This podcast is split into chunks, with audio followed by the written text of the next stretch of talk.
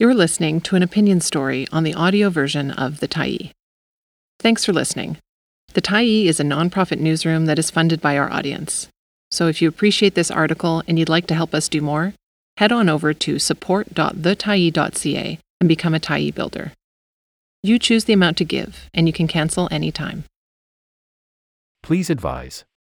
Can Danielle Smith make my DUI go away? By Steve Burgess, March 31, 2023.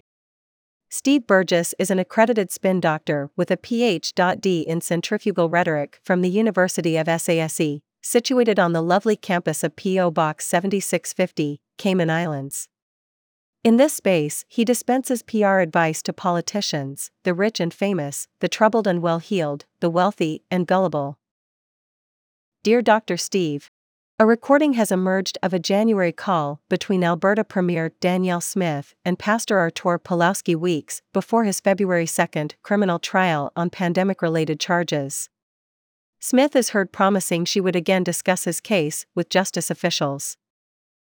Will this hurt Smith in the upcoming provincial election? Signed. O. Didsbury. Dear OD. Personalized service. Isn't it a rare thing these days? So many automated systems, impersonal responses, hold messages saying all our representatives are busy helping other customers. Your wait time may coincide with the sun's expansion into a planet devouring red giant. But there was none of that aggravation for Artur Pawlowski. For him, it's Premier Smith on line one. That is the kind of service you like to see, especially when you are facing criminal charges. And Pawlowski has faced plenty. He's been in court more often than Saul Goodman. Pawlowski, who once said that floods in Alberta were God's punishment for allowing gay rights, has a habit of telling people to disobey police. During the Coutts border blockade by anti vax activists, Pawlowski gave a speech saying, For freedom to be preserved, people must be willing to sacrifice their lives. This is our time. It does not appear anyone took him up on the offer and Pawlowski himself remains alive. All those martyrdom promises made in the heat of passion, and then in the morning it's a different story.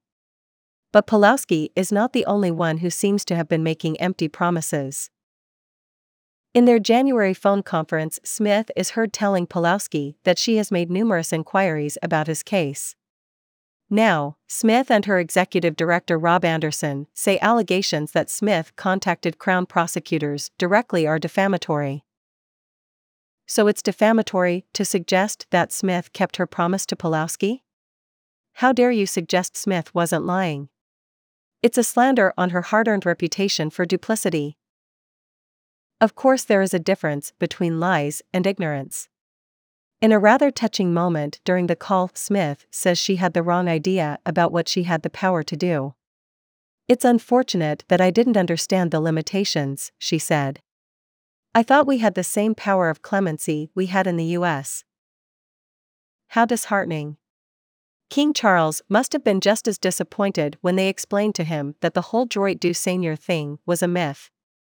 Did you know you can't even have people's tongues cut out for singing satirical ballads anymore?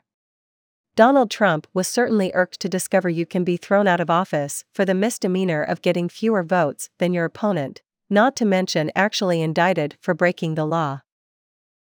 On the other hand, Smith may have been relieved to discover her limitations. With great power comes great responsibility, which frankly is a bit of a nuisance. Smith was probably relieved to possess only minor power, which there are fewer rules about. If you're Spider Man, you've got to be all moral and everything. But if you're on, say, a strata council, anything goes. And to her credit, during the call, Smith does recognize possible trouble ahead. She refers to the fact that pressuring legal authorities is just what Prime Minister Justin Trudeau was accused of in the SNC Lavalin case. That's handy for those of us in media.